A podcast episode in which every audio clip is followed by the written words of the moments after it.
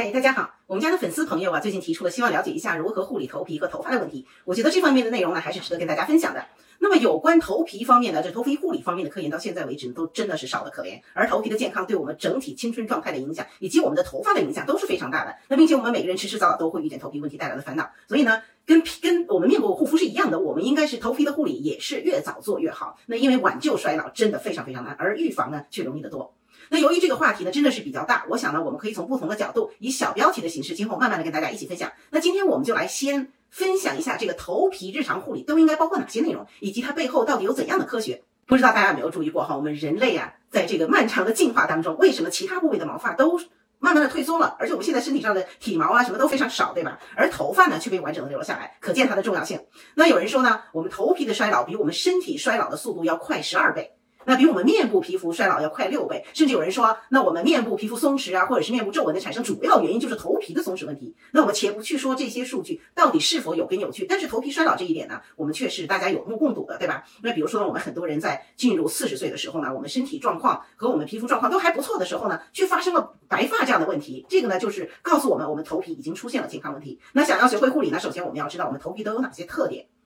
第一个大特点，奇怪的是，我们头皮有非常丰富的皮脂腺啊，但是奇怪的是，头皮的自身的这个屏障能力比较差，所以呢，它保湿能力远远不如我们身体的其他部位，比如像我们面部和身体的，比如说我们四肢啊等等，对吧？它需要毛发的保护来帮助它呢，防止过多的水分丢失。如果你有清洁过度的这个习惯，你就很快会发现你的头皮会非常非常的干痒，这这就是因为我们头皮的屏障功能不够好。那日常生活当中呢，头皮干燥非常非常常见。我们知道，干燥对皮肤的影响呢，不仅仅是一个干燥本身的这样一个简单的问题，它会直接影响到我们皮肤的生理生化行为。那头皮护理呢，必须要。把头皮保湿包括进去，那严重的干干皮呢，我们可能还要考虑是否有其他的健康问题，比如说甲状腺功能低下的问题，对吧？这个就需要医生帮我们筛选一下，呃，排除一下这个问题的存在。那第二个特点呢，就是头皮有大量的皮脂腺和活跃的皮脂腺的功能，也含有大量的汗腺，这样呢就给细菌啊、真菌啊，给给它们的滋生提供了大量的营养和水分。可以说呢，头皮是微生物理想的滋生地。那专家们认为，头皮是我们身体其实是最脏的部位。一些跟皮脂腺分泌有关的这个皮肤问题，也都可能会体现在我们头皮上，比如说最常见的脂性皮炎呀，还有痘痘问题啊，这些患者可能都有类似的这个经历。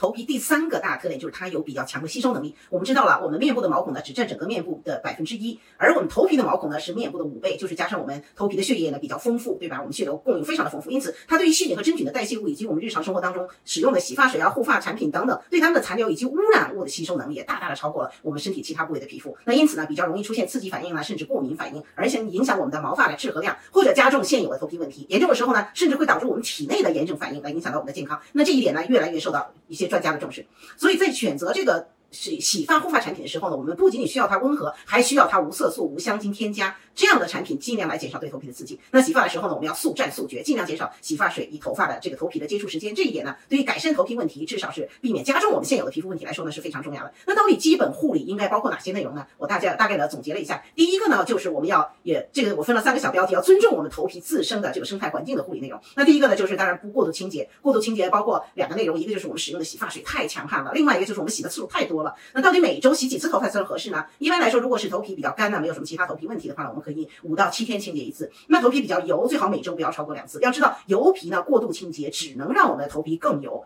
那第二个呢，我们就是啊，要知道我们头皮护理不等于毛发护理，那跟我们皮肤护理是一样的，它也需要呃，在这个平衡 pH 值方面和保湿方面的护理。那第三个就是我们头皮清爽，要保持头皮的清爽干燥。出汗的多的时候，我们要记得呃清洗洗发之后呢，我们要记得及时吹干，最好在室温下吹干，这样既不给微生物的繁殖提供条件，也不伤害我们自己的头发。